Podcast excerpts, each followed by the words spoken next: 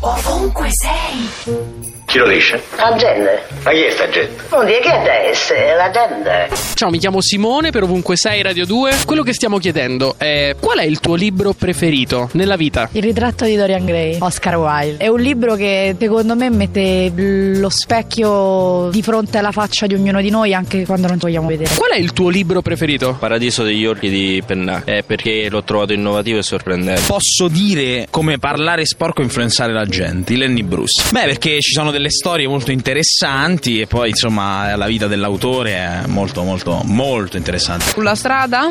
Gerwach, perché è un percorso che alla fine non arriva da nessuna parte, forse solo solo in un periodo pessimistico della mia vita.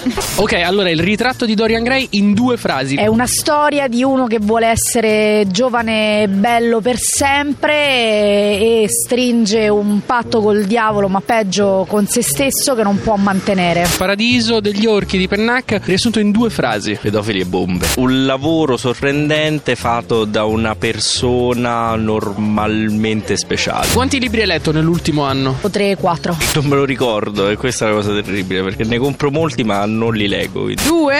Mi vergogno. Pochissimi, due forse. Cane di terracotta di Camilleri. L'ho comprato ma non l'ho mai letto. Volevo fare solo bella figura. Ovunque sei.